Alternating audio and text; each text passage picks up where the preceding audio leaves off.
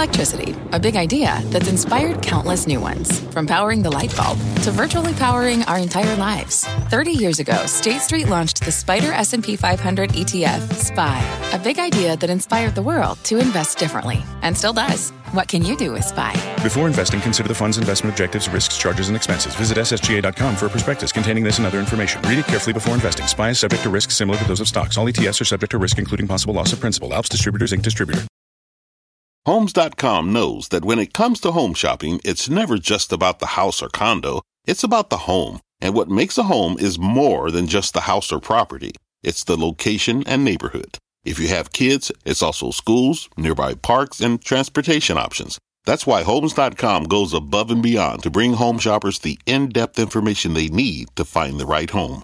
And when I say in-depth, I'm talking deep. Each listing features comprehensive information about the neighborhood, complete with a video guide. They also have details about local schools with test scores, state rankings, and student to teacher ratio.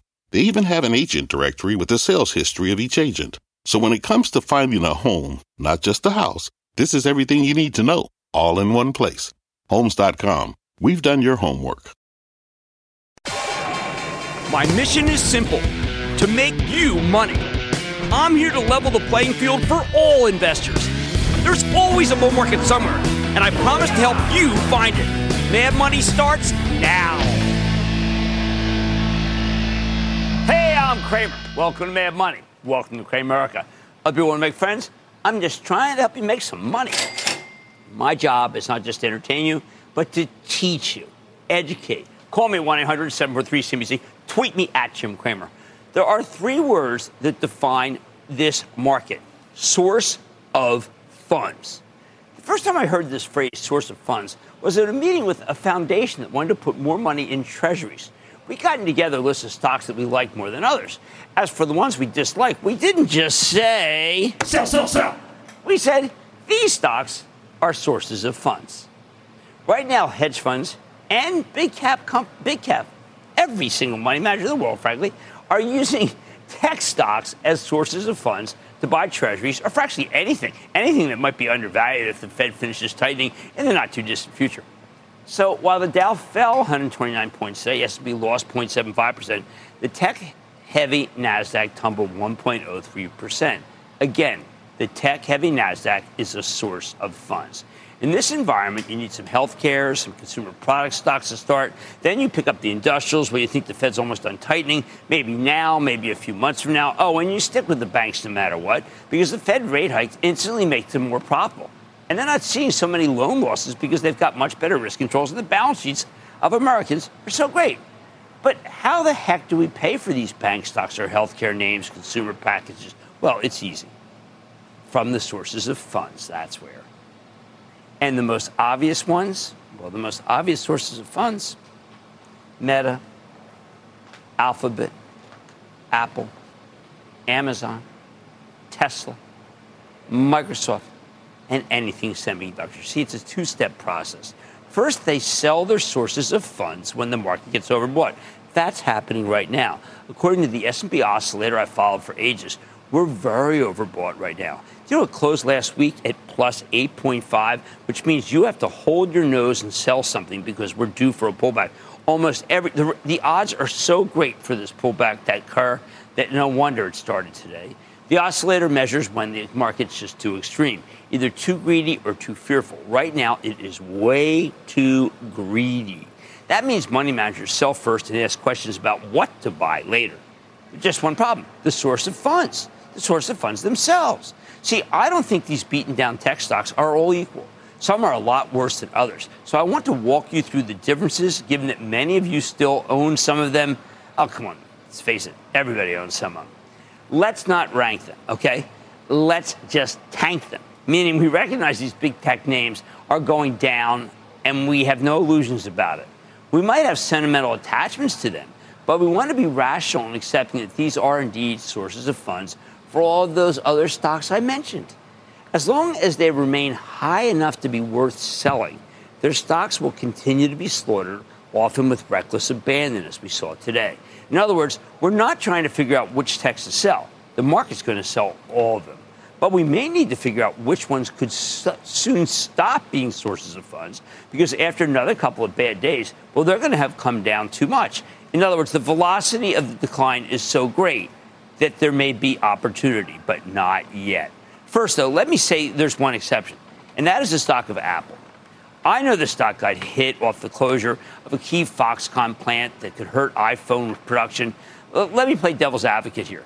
I don't doubt for a minute that there's a COVID issue in China, as the Communist Party refuses to use the best vaccines. So they keep shutting down everything to protect their people, even though all this could be avoided with some shots from Moderna. I'll say this about President Xi he's a man of conviction, even when his convictions are dead wrong. But what really matters with Apple is that last week, CEO Tim Cook, in an exclusive interview, told me that they have so many different suppliers for everything that I bet they don't even skip a beat off this Foxconn closure. Plus, not long ago, everybody was worried about there being too many new iPhones. Well, guess what? Now suddenly there's a scarcity factor. A warning not to get too excited as per the last conference call, but I do think that Apple's fine for now. I think Apple's good for a long time. Don't get me wrong, there might be a time when you have to sell Apple. Right now, I want you to own it, not trade it. Well, Apple's a tech company and its stock trades like a tech stock. I actually see it as a consumer products play with immense brand loyalty because its technology is so great. That's a real rarity in Silicon Valley. At the same time, Apple has scale so it can get the best prices. It has an ethos, which is to deliver the best product. Customer's always right. And every product is now a gateway to another product that they sell or service that they run, including the 900 million people who have some kind of Apple subscription. Apple's a hard stock to sell. I'd much rather buy my time than buy more the next time the market gets oversold. This is the one I would not let go. Now, when it comes to the rest of big tech, I'm a lot less sanguine. Microsoft's a stock I've liked forever, but it is a black box. We don't know how, we don't know enough to make real judgments here. Much is going well, of course. The web services business is fine. It's just that the cloud migration cycle is getting a little long in the tooth. Unfortunately, Microsoft's main product is still Windows, and the PC business is just awful. We may have to wait until the company anniversary sees slow sales, and that won't be for nine months before we see any kind of bounce back. I predict Microsoft will be a major source of funds. Too many worries about the cloud and the PC. Plus, the stock's far from cheap at 24 times earnings. That's an irresistible sell for a hedge fund or a mutual fund that needs cash. Certainly a foundation. Now, Alphabet looks like an easy source of funds because it has so much advertising exposure. But there's a problem with that. The stock already sells at less than 20 times earnings, much cheaper than its big tech compadres. Plus, Alphabet has the ability to control the spending going forward. I think it got caught still hiring people when things were good in advertising. Now the ad business has gotten tough and Alphabet will scale back appropriately. They've done it before. I bet they can do it again. Too late to sell this one. As it gets brought down, I'm tempted to buy more for the trust if the market is not overbought. Amazon keeps me up at night because they have to fire an army of people. It's like a war ended, and they need to send all the recruits home. I'm talking about a reduction in force of unprecedented proportions. If they can pull off these layoffs, the stock goes up. If they can't, it goes down.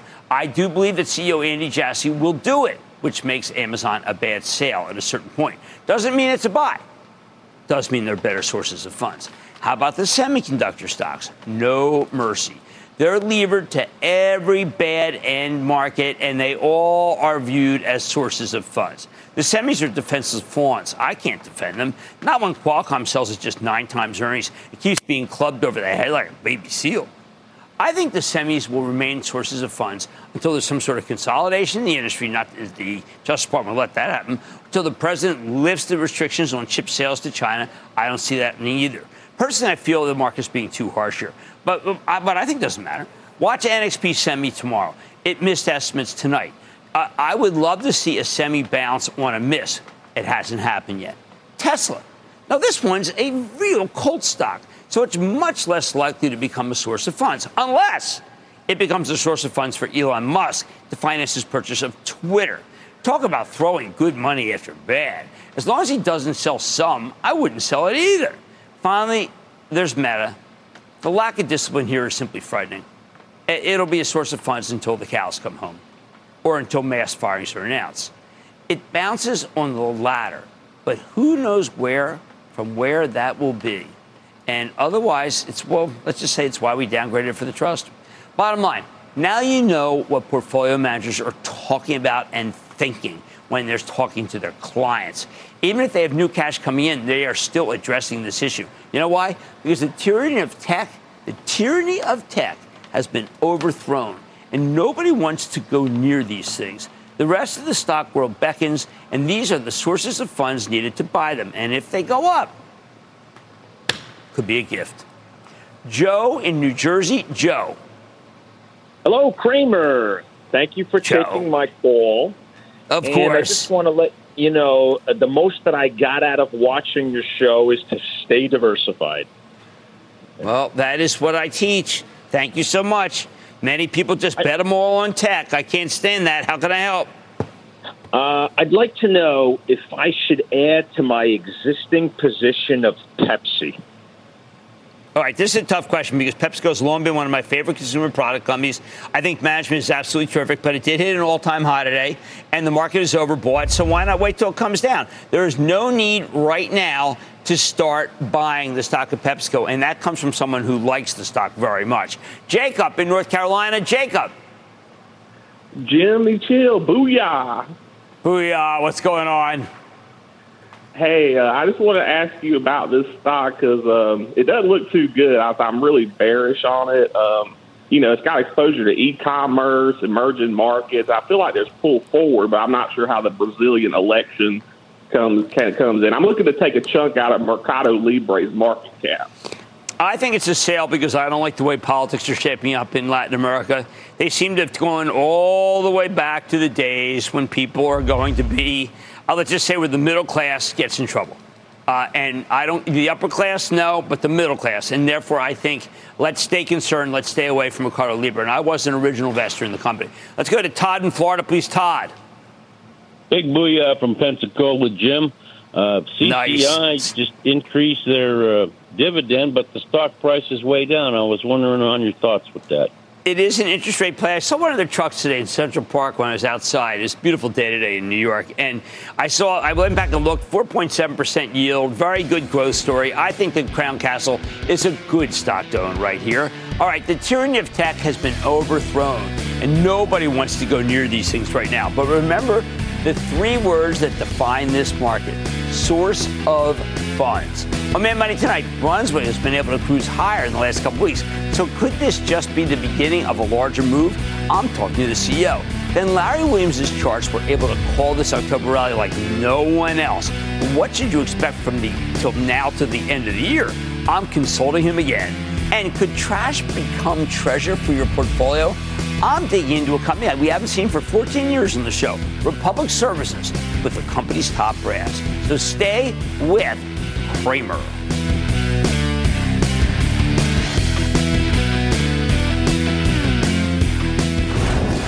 Don't miss a second of Mad Money. Follow at Jim Cramer on Twitter. Have a question? Tweet Cramer. Hashtag mad tweets. Send Jim an email to madmoney at cnbc.com or give us a call at 1 800 743 CNBC. Miss something? Head to madmoney.cnbc.com. Fact Running a business is not getting easier on your wallet. With higher expenses on materials, employees, distribution, and borrowing, everything costs more. Also, a fact smart businesses are reducing costs and headaches by graduating to NetSuite by Oracle. NetSuite is the number one cloud financial system, bringing accounting, financial management, inventory, and HR into one platform and one source of truth. With NetSuite, you reduce IT costs because NetSuite lives in the cloud with no hardware required, accessed from anywhere. You can cut the cost of maintaining multiple systems because you've got one unified business management suite. You improve efficiency by bringing all your major business processes into one platform, slashing manual tasks and errors. Over 37,000 companies have already made the move. See how you'll profit with NetSuite, and then you can think of all the ways you could be spending the money you save.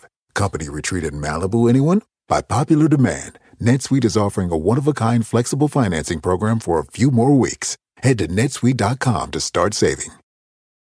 When you're hiring, the best way to search for a candidate isn't to search at all. Don't search, match with Indeed. Indeed is your matching and hiring platform with over 350 million global monthly visitors, according to Indeed data, and a matching engine that helps you find quality candidates fast. Use Indeed for scheduling, screening, and messaging to connect with candidates faster. Plus, 93% of employers agree Indeed delivers the highest quality matches compared to other job sites, according to a recent Indeed survey. Leveraging over 140 million qualifications and preferences every day, Indeed's matching engine is constantly learning from your preferences. Join more than 3.5 million businesses worldwide that use Indeed. Listeners of this show will get a $75 sponsored job credit to get your jobs more visibility at Indeed.com slash Mad Money. Just go to Indeed.com slash Mad Money right now and support this show by saying you heard about Indeed on this podcast. Indeed.com slash Mad Money. Terms and conditions apply. Need to hire? You need Indeed.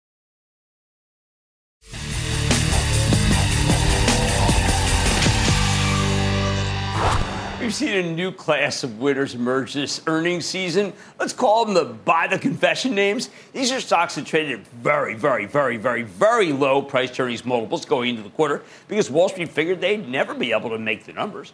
Then, when the companies confessed and shaved their numbers down, their stocks rallied because everybody knew it was coming. Take Brunswick Corporation, long a favorite of ours, the maker of boats and boat engines, which reported a less than perfect quarter last Thursday, fair enough. While the company managed to beat the earnings estimates despite a revenue shortfall, they also cut their full year sales and earnings guidance, but it's really a shade down. And they issued somewhat disappointing earnings forecast for the fourth quarter. Yet, after initially opening down, the stock actually rallied on Friday, finishing the day up more than 2%. Why? Maybe because even using the new lower earnings forecast, Brunswick stock still trades at just ridiculous seven times earnings. Plus, a lot of the weakness isn't their fault. From the strong dollar, disruptions caused by Hurricane Ian, and a supply issue that sounds a lot like a semiconductor. So, is it safe to circle back to this one now that the numbers have come down, or do we need to be more conservative? Let's check in with David. So, David Foulkes, David is the CEO of Brunswick Corporation. You've seen him on the show before. Get a better read in the quarter. Mr. Foulkes, welcome back to Mad Money. Thank you, Jim. Great to be here. All right, so David, uh, it is so tough right now for the Federal Reserve. It's tough for Treasury. It's it, it's tough for every single one of these investment houses I work for. But it may be toughest for you. You've got to figure out whether to expand or not expand. And it looks like to me that there's such strong demand and there's so little inventory that you have no choice. But I'm sure there are others who would say, please husband the cash. How do you make your decision? Well, we've always had a balanced capital strategy, Jim, but we continue to invest uh, for the long term. Having a strong balance sheet allows us to do that and still be very secure, even through uh, some of the headwinds that, that we're all facing at the moment.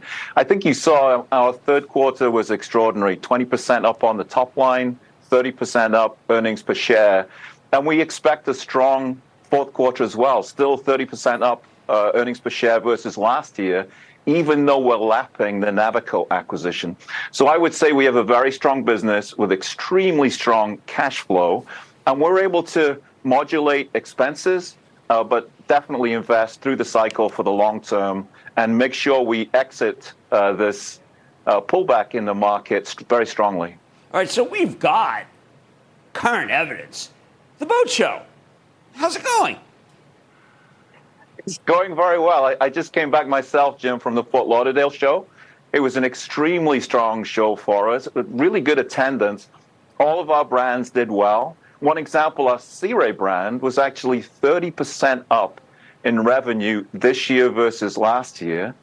Versus last year, our Mercury was up as well. Mercury had 70% of all of the outboard engine boats at the show, which is just extraordinary uh, performance from our propulsion brand, which, as you know, is actually the biggest part of our enterprise. So, really great uh, boat brand performance, really good buyer activity. You know, you, you wouldn't necessarily expect that, but we're still seeing extreme strength in premium and overall in fiberglass brands. Buyers still willing to buy. All right, so Dave, you've and as you mentioned, I'm sorry. Well, I, am concerned about as you these mentioned, ships. pipelines are very low. Right, but these these these these boats that you have that lack one part. I mean, can't you just go to whoever that is and just say, "Listen, you are destroying my quarter. I need that part now," or does it not work like that? Well, uh, to some extent, you can have those personal conversations, and I certainly uh, have been a party to a number of those. But really, you know, we've managed supply chain extremely well through last year and through this year. Obviously, sometimes right at the end of a quarter, you know, there are certain parts that we can't quite get. But really, if you look overall at our uh, engine production this year versus plan and our boat production versus plan this year, they will be on or very close to plan. So I would say, even though we managed through the ebbs and flows of supply chain, and certainly uh, Q3 was um, was a bit of a challenge. Uh, on an annual basis, uh, we work it all out. All right now, I want to be sure there have been times where there were too many boats in inventory, and that's when it really did pay to sell your stock. I want to be sure that is definitely not the case right now. No, it definitely isn't the case, Jim. In fact, if you look at the U.S. market, which is our biggest presence, uh, inventory levels in the field are down 45% from 2019, which is obviously the last pre COVID uh, benchmark. If you look at fiberglass boat inventories, they're down 60% versus where we are in 2019. So we continue to be working hard not only to fulfill demand, but also to refill those uh, significantly depleted pipelines. Do we have any information about how Freedom, your rental business, has uh, created a whole new class of buyers, or is it still just a good standalone business? It, it is a fantastic business, Jim. We just I just heard actually we passed 370 global locations. We're just about to uh, open a, a, new location in Puerto Rico. we are opening one in Scotland. Uh, I mean, it's really a global business now with more than 80,000 members. So it is going from strength to strength. Uh, really a much, much bigger and more material part of our portfolio now. And of course, incredible synergies with the rest of the business. They use Mercury engines, they use Brunswick boats, we get parts and accessories, uh, the utilization through Freedom. So uh, just a very, very powerful and growing part of our business. We're very excited about. Well, if the market were ever just to say the world's not ending, I think your stock would go up a great deal. David Foulkes, CEO of Brunswick Corporation. David, it's great to have you on the show as always. It's a pleasure, Jim. Thank you for having me. Mad Money's back here for the break. Coming up, there's nowhere to run and nowhere to hide. Don't be spooked by Cramer's Halloween night edition of Off the Charts. Next. You seek the key, but first, you must learn the ways of precision, craft, and performance with Acura's all electric ZDX with a premium Bang & Olufsen sound system up to a 313 mile range and a Type S variant with an estimated 500 horsepower, the ZDX is their most powerful SUV yet. Unlock the energy when you visit Acura.com to order yours today. Take your business further with the smart and flexible American Express Business Gold Card. You can earn four times points on your top two eligible spending categories every month like transit, U.S. restaurants, and gas stations. That's the powerful backing of American Express. Four times points on up to $150,000 in purchases per year. Terms apply. Learn more at americanexpress.com slash business gold card.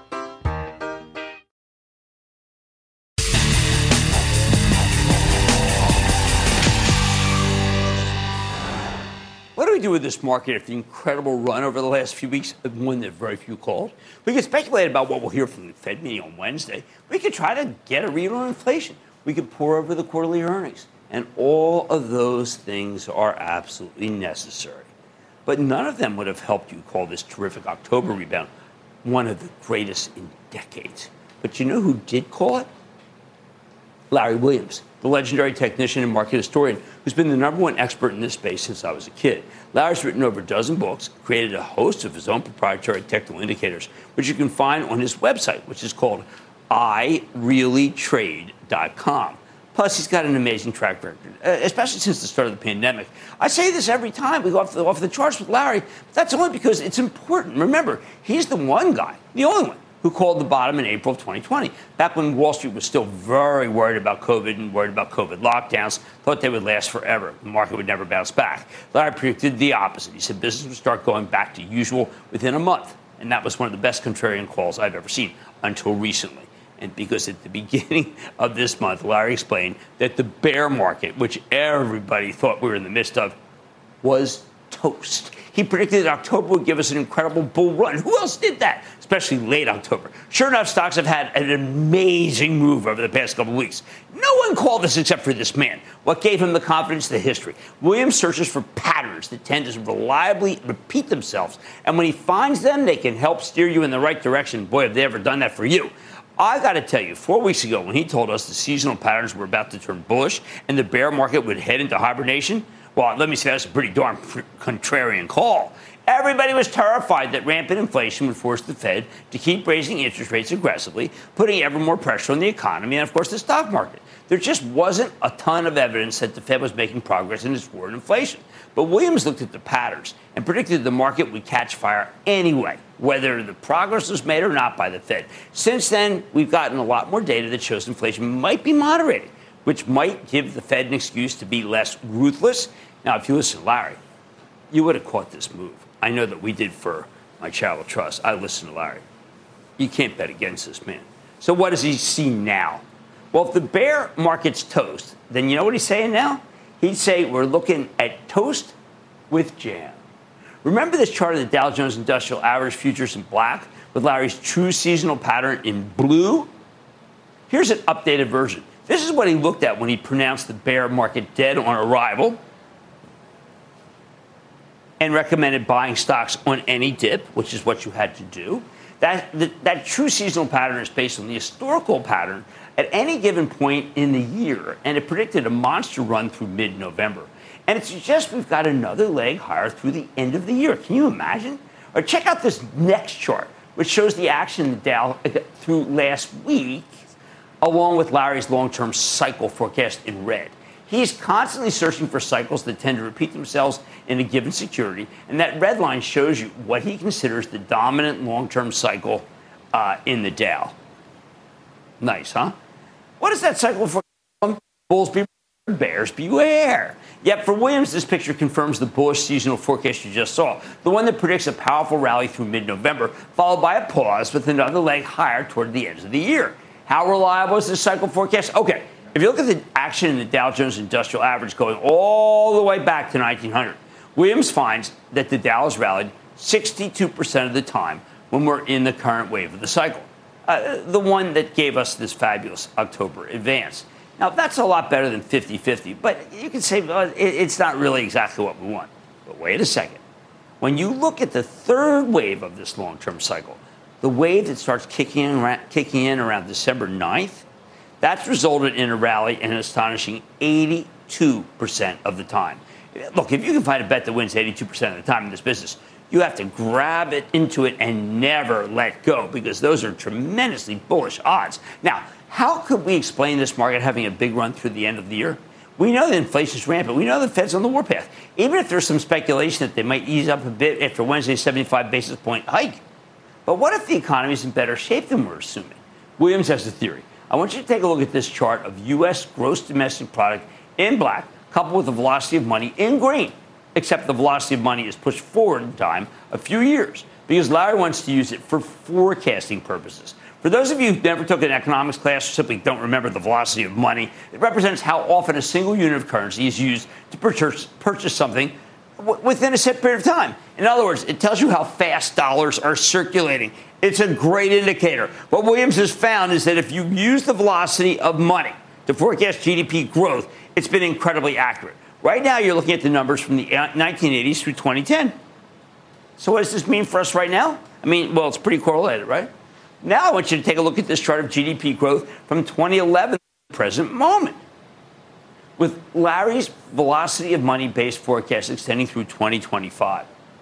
This picture is telling that next year should have solid economic growth. Next year, I know, I, I know, it, it has got it crazy, but it's certainly possible if the Fed backs off from their extremely hawkish stance. Why not? By the way, Morgan Stanley's Mike Wilson, who everybody worships, just put out a bullish call on U.S. stocks last night, making a similar argument. When you look at the money supply, he thinks inflation is likely to fall faster than most people expect, which would give the Fed more leeway to ease up on the aggressive rate hikes. Great minds think alike, although I know that Wilson does say earnings are going to get hurt badly. Here's the bottom line. The charts as interpreted by Larry Williams were able to call this incredible October rally the only person who called it. And I shared it with you from day one. Now he says that this market's likely got even more upside even through the end of the year. I know it's tough to be optimistic after the horrific bear market we've been through, but I would not bet against this man. I would not bet against Larry Williams, not after his storied career. And even if you are only as good as your last call, as some cynics would say, his was the scene this year. I want to take calls. I want to start with John in Florida. John.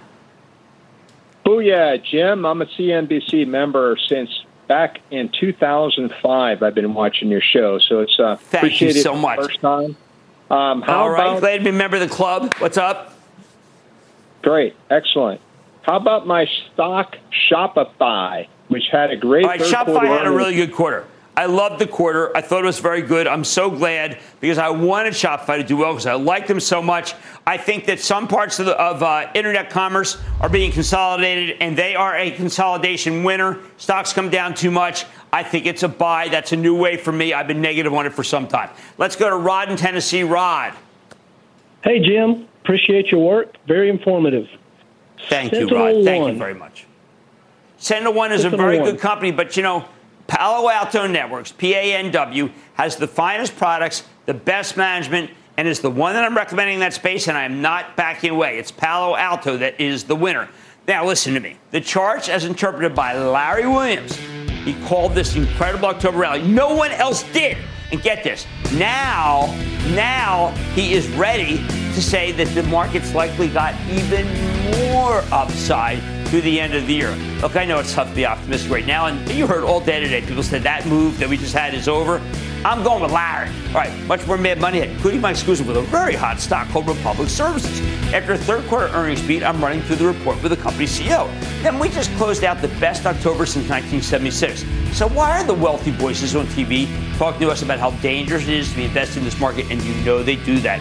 I'm going to give you my take, and it's going to be the honest take that you want to hear, and but and been waiting for and haven't gotten. And all your calls, rapid fire, tonight's edition of the Lightning Round. So stay with Cramer.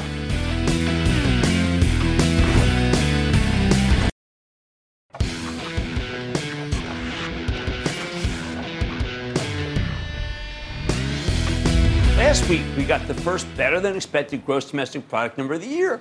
Throwing some strong quarters from the industrials this earnings season, it's enough to make you wonder hey, maybe the economy isn't going into a true recession and the high quality cyclicals are still worth owning.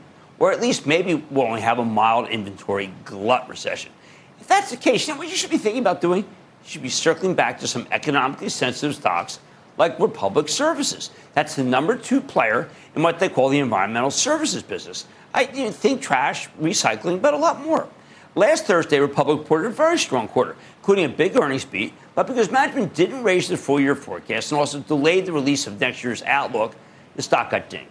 At this point, it's down roughly 11% from its all time high. It's not that bad early last month, although the fact that the stock could set a new record high this September is pretty impressive by itself, isn't it? So let's take a closer look with John Vander Ark. He's the president and CEO of Republic Services to learn more about the quarter and where his company's headed. Mr. Vander Ark, welcome to Mad Money. Thanks for having me, Jim. Great to be with you. All right, sir, it's been 14 years since Republic has been on Mad Money. Long time. Perhaps uh, the company's very different now. Perhaps you can explain the environmental services footprint you have now and all the new things that you've been doing since you've been here last.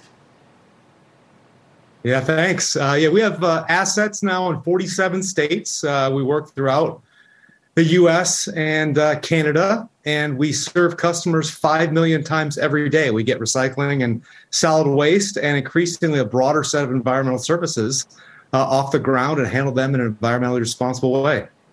Now, recently you bought a company that I've been uh, actually invested in when I was at my hedge fund a long time ago because I always hoped that nuclear energy would come back, but I don't think that's necessarily the reason why you bought it. But tell me about this U.S. Ecology acquisition because you know U.S. Ecology has always been a company that people like, but hazardous is a difficult business. Yeah, people think about hazardous as being challenging and complex, and it is. And listen, we don't produce that, but we think uh, we we handle it in a very environmentally responsible way. And U.S. Ecology, a great set of assets. They take about 30% of the hazardous waste across North America in one of their five hazardous landfills. And it allows us to serve customers in a broader way. Our biggest, most complex customers were asking us to handle their environmental services needs from stem to stern. And this now gives us an unrivaled set of products and services that allows us to serve those customers more completely. Now, let's talk about recycling. Uh, uh there was a Jefferies report recently that was saying you got to be careful. A bad line of public services has to do with the uh, price of recycling coming down.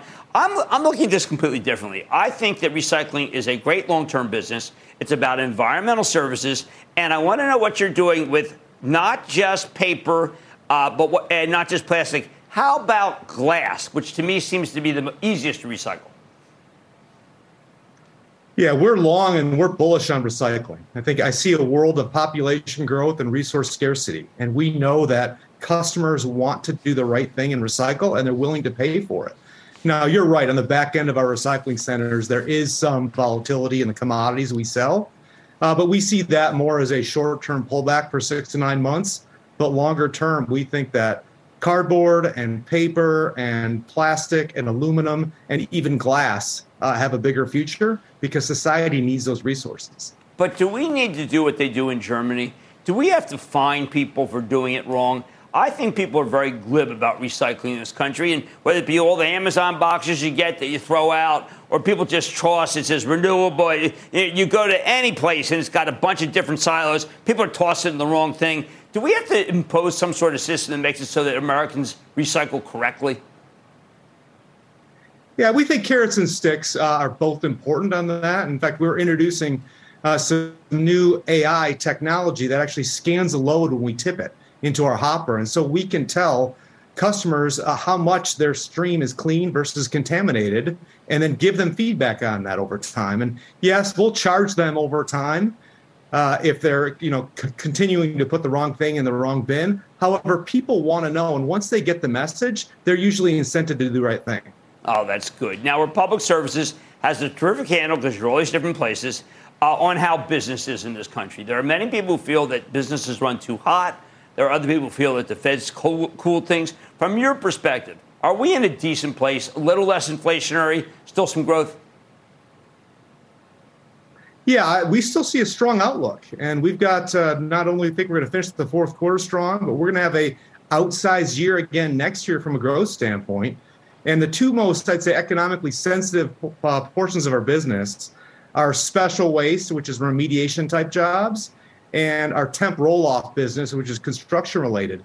And we're still supply constrained. We still see a wow. very strong pipeline there, not only into the fourth quarter, but into next year. So, yeah, over time with housing, if that slows down, I expect there would be a pullback or there'd be some modulation of growth.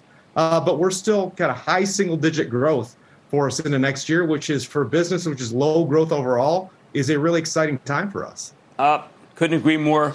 I'm so glad you came back. This is an industry I've always liked. Next time, we're going to speak about renewable natural gas, which is another something that I think is just really terrific for you guys and for the country. That's John Vander Ark, CEO of Republic Services. Thank you so much, sir, for coming to, for your company returning to Mad Money. Good to see you. Thanks for having me, Jeff. Take care. Mad Money's back in for the break. Coming up, Cramer takes your calls, and the sky is the limit. It's a fast fire lightning round. Next.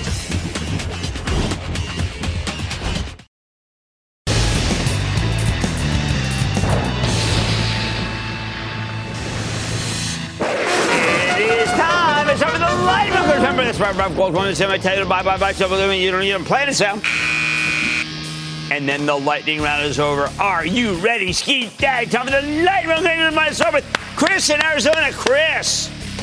Jimmy Chill, Chris in Peoria, Arizona. How you doing? Chill is in the house and ready to go. Happy Halloween. What's going on?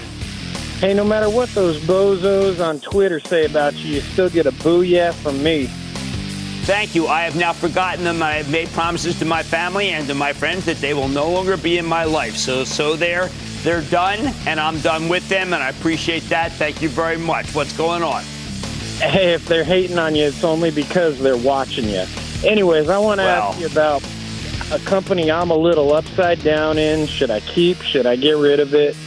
Uh, lick my wounds. Palantir, PLTR. I, you know, it seems like it's oversold. If you can get to 10 bucks, then I would skedaddle. I hate to recommend it all the way down here because it's near the bottom, but it is not a company that I think can be relied upon.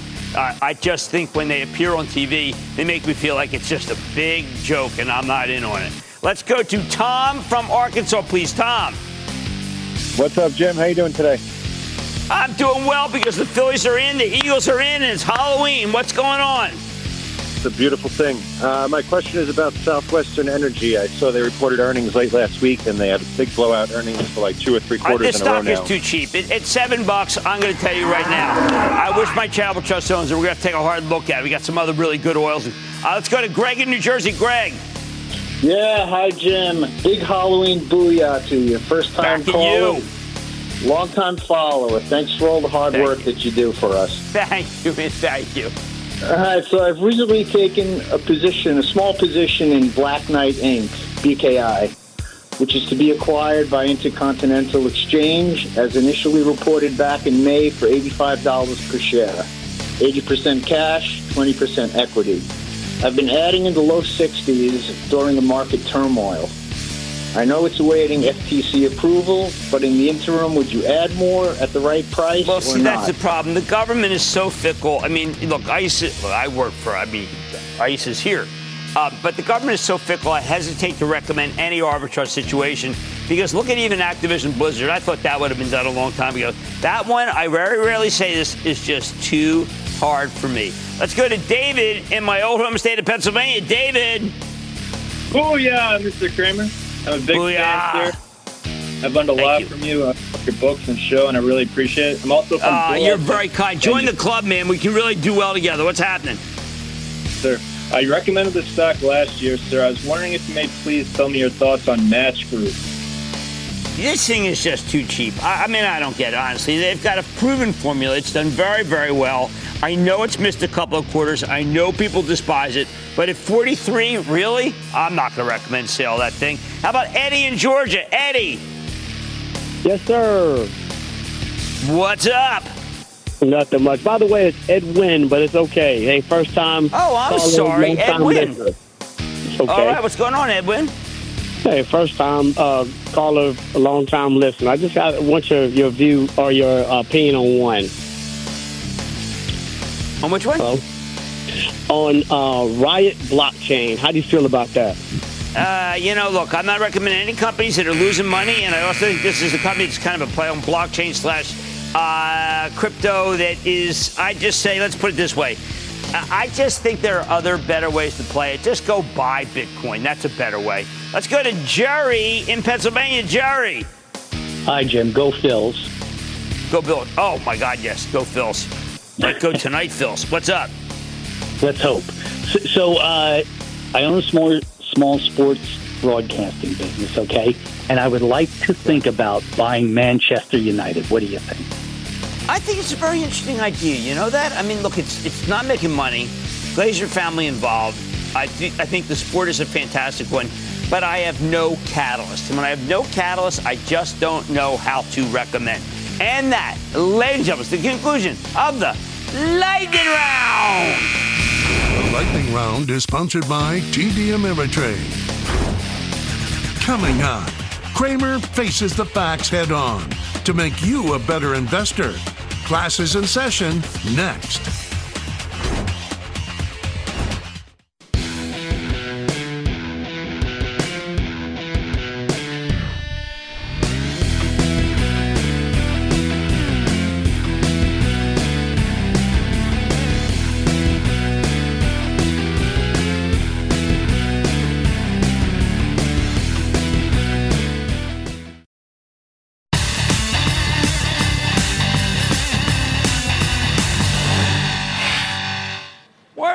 Some of the world's most wealthy people so quick to denigrate the prospects of the stock market? The Dow just had the strongest month since 1976. Yet I didn't hear a single super rich person come on CNBC and tell you just go buy stocks. Instead, I heard a cacophony of voices warning you how dangerous the asset class is, how this market's built on easy money. So you got to sell everything once that easy money gets taken away by the Fed, which is now. Now, of course, that would have been great advice in October of 2021. No, thank you. Now, though, we're nearly a year into the Fed's war on inflation. The easy money's been gone for a while. I feel like these bears are a little late to the party. So let me give you a couple insights about why so few money managers want to stick their necks out by going positive to help you. Other than the perennially bullish Warren Buffett, I can't think of a single member of the super rich who'd encourage you to buy stocks. Mind you, I'm specifically not talking about regular rich people, the kind of guys who come on, say, Scott Wapner shows. They're money managers, and they're tasked with finding stocks that can outperform the S&P 500. Nor am I talking about old friend Lee Cooperman, who trades his own family money for a living, always has good ideas, even though he's negative right now, and I can't wait to hear from him on Squawk Box tomorrow morning. Also, specifically talking about these billionaires who come on who actively discourage you from having any exposure to the stock market and warn that picking individual stocks is a fool's errand. They make you feel like a fool for owning a stock. That's right. Even as they often made their careers buying stocks at horrendous times for stocks that turned out to be great times. See, there's zero accountability for these guys. Because if the anchors criticize them on air, you know what? They'll never show their faces again. What billionaire needs the headache of being held responsible for their public statements? These guys have what I call double immunity. Because they're super wealthy, they are, therefore, must have bookings. And because they don't have anything to promote, there's no incentive for them to come back on air if they don't want to. So the industry's got to be gentle with them. And boy, is it ever. Of course, I don't want to be too extreme here. I'm not declaring an investor class war on the richest of the rich, not by any means. I think they should have a right to make as much money as they want, as long as they pay their taxes. These people aren't actively trying to mislead you either. It's just that they have different priorities from regular people because they've already made their money. You only need to get rich once. They don't want to keep you in your chains. It's just that if, you, if I had a billion dollars, I'd never want to own a stock again either. How about munis? Or I do it for fun because why take risks if you don't have to? And that's where they are. Here's the crime of it people tend to make the most money when they go against the grain after a very long move. I would have killed for one billionaire to come on air at the beginning of the year and say, you know, this Eli Lilly, it's got a new drug that I think could be just fantastic for a multi year move. Or maybe someone could say, you know what? Just because it's going, you, people think you're going to recession, Caterpillar under Jim is a changed company, and you've got all that federal infrastructure money. The only question is, how can Cat handle all the demand? I mention this because it reminds me of my own trajectory. See, I started out by, I didn't have any money. Geez, I had a, lot, had a lot of debt, living in my car, everything wrong. I started out by reading and learning and discovering and truly being diligent about this stuff. If there were a lot of takeovers in an industry, I'd make a field bet, not unlike betting a bunch of horses, which is what I used to do. If there was a theme that could be discerned, like the ascendance of big pharma in the 80s, I'd look to see who would have the best drug pipeline. Sometimes it was pretty obvious, actually Lilly, Merck. And then I'd hold them until those stories came to fruition. I made a lot of money off, off a little money, a lot off a little. And more important, I learned to invest through stock picking. Index funds are great, always had them but they're not going to let you rack up outsized gains. You know what? I do my job now. Now, because I want to teach you to be, become a better investor. That's what the investing club's about. It's just about teaching, darn it. Hey, maybe you don't know how to be disciplined. Maybe you're too wedded to your ideas. Maybe you don't know how to do the homework. Maybe the whole thing's just bewildering. That's what the investing club's about. But the one thing I will never do is tell you there's no opportunity. I think the people who present themselves as extremely worried about the market this month deserve to be chastised for lazy thinking. A lot of these guys are so wealthy they don't want to or need to or look up any opportunities anymore. They're out the pasture, but they should just say that rather than stubbornly warning you away from the whole asset class and missing this move. See, even if they want ne- want to be negative, they should still try something. I mean, pick out areas that they hate the ones they hate the most. Maybe you can sell them. Hey, I hate big tech. That would have helped us too, rather than just going with some amorphous market wide negativity. But I'm getting a sense that it's way too much to ask for. Maybe it really is. If you had a billion dollars, would you do homework on individual stocks? Just keep that in mind the next time one of these guys tries to scare you away from the entire asset class. I like to say there's always a bull market somewhere, and I promise to try to find it just for you right here on Mad Money I'm Jim Cramer. See you tomorrow. The news with Shepard Smith starts now. Sometimes it takes a different approach to help you unlock your true potential. With Capella University's game changing FlexPath learning format, you gain relevant skills you can apply to your career right away. Earn your degree from an accredited university and be confident in the quality of your education. Imagine your future differently at capella.edu. Capella University is accredited by the Higher Learning Commission. Learn more at capella.edu/accreditation.